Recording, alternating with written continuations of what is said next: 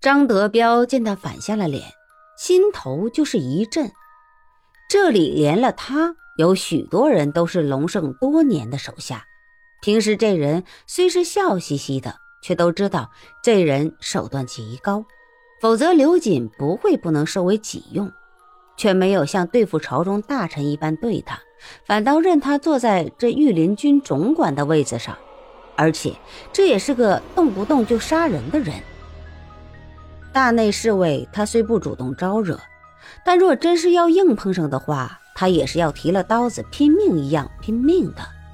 像他这样的人，要杀自己个把手下，只怕当今皇帝也未必保得住。片刻时间，转念无数，是属下这就去办。龙胜也不理他，竟向里头问道：“夏侯兄，怎么了？小弟驾到，你怎的会有失远迎啊？”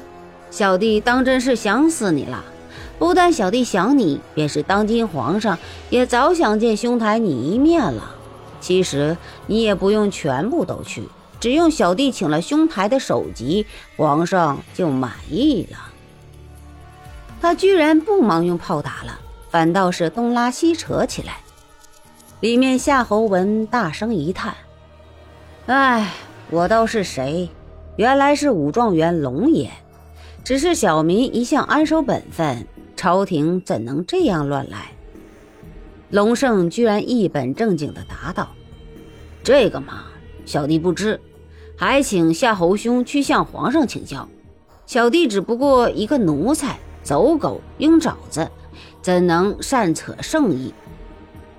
夏侯文本是想要破口骂他是走狗的，这一来反倒骂不出来了，哼了一声，哼。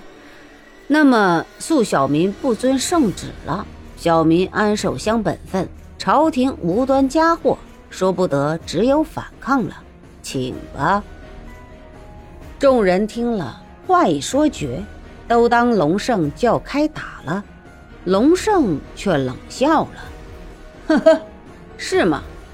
夏侯兄家里有邓通之父，十宠之豪，招聚江湖匪类，坐地分赃。”通通贪官星驰，坐松把持衙门，逼得小百姓家散人死，外带战人妻女。你他妈还敢说自己是本分良民？姓夏侯的，你敢说这些事儿你们家没干过？你们仗了财雄势大，连了上京告御状的十七家人都敢劫杀，还敢说自己是好汉？连了地方官，你们都敢收买人家，霸夺人家家产？你还敢说自己清清白白？这也叫无端加祸于你们家？真没有人敢找你们算账了，是不是？没人敢对付你们，是不是？龙胜说的心头起火，传令下去，战神堡内一个不留，都杀光了。龙胜也不管了大惊失色的众人，发炮。呲呲的火走要线，燃到尽头，轰轰两声大响。炮口火光闪动，两个碗大的铁弹子直打的第二重、第三重、第四重院的院墙，直穿过去。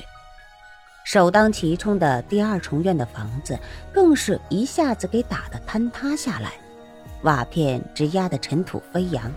众人这才看到墙中拖出的弩箭、刀尖崩黄，钢丝兀自发出绷紧弹发的声音。只是瞧了那些残破的机件，众人都觉得头皮发麻。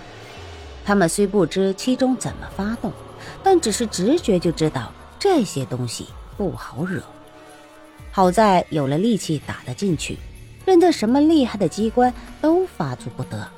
这才觉得于百岁这么多年只是呆呆的做着客栈老板，用了多少的苦心。龙胜虽是不动声色。却也不由暗暗的感激于百岁。若非他费尽了心机，只怕今天晚上再有一倍的兵力，也未必能这样打击夏侯家的彻底。纵使胜了，只怕也是个惨胜。夏侯文看了大炮这样的威势，也惊得呆了。他想不到由北京军器局和兵仗局打造的这些火炮，竟有如此厉害。平日里，听了老人说了于谦保卫北京城铁炮如何厉害，都当了过耳清风，都觉得是于谦之名才治得连带了火炮也响了大名。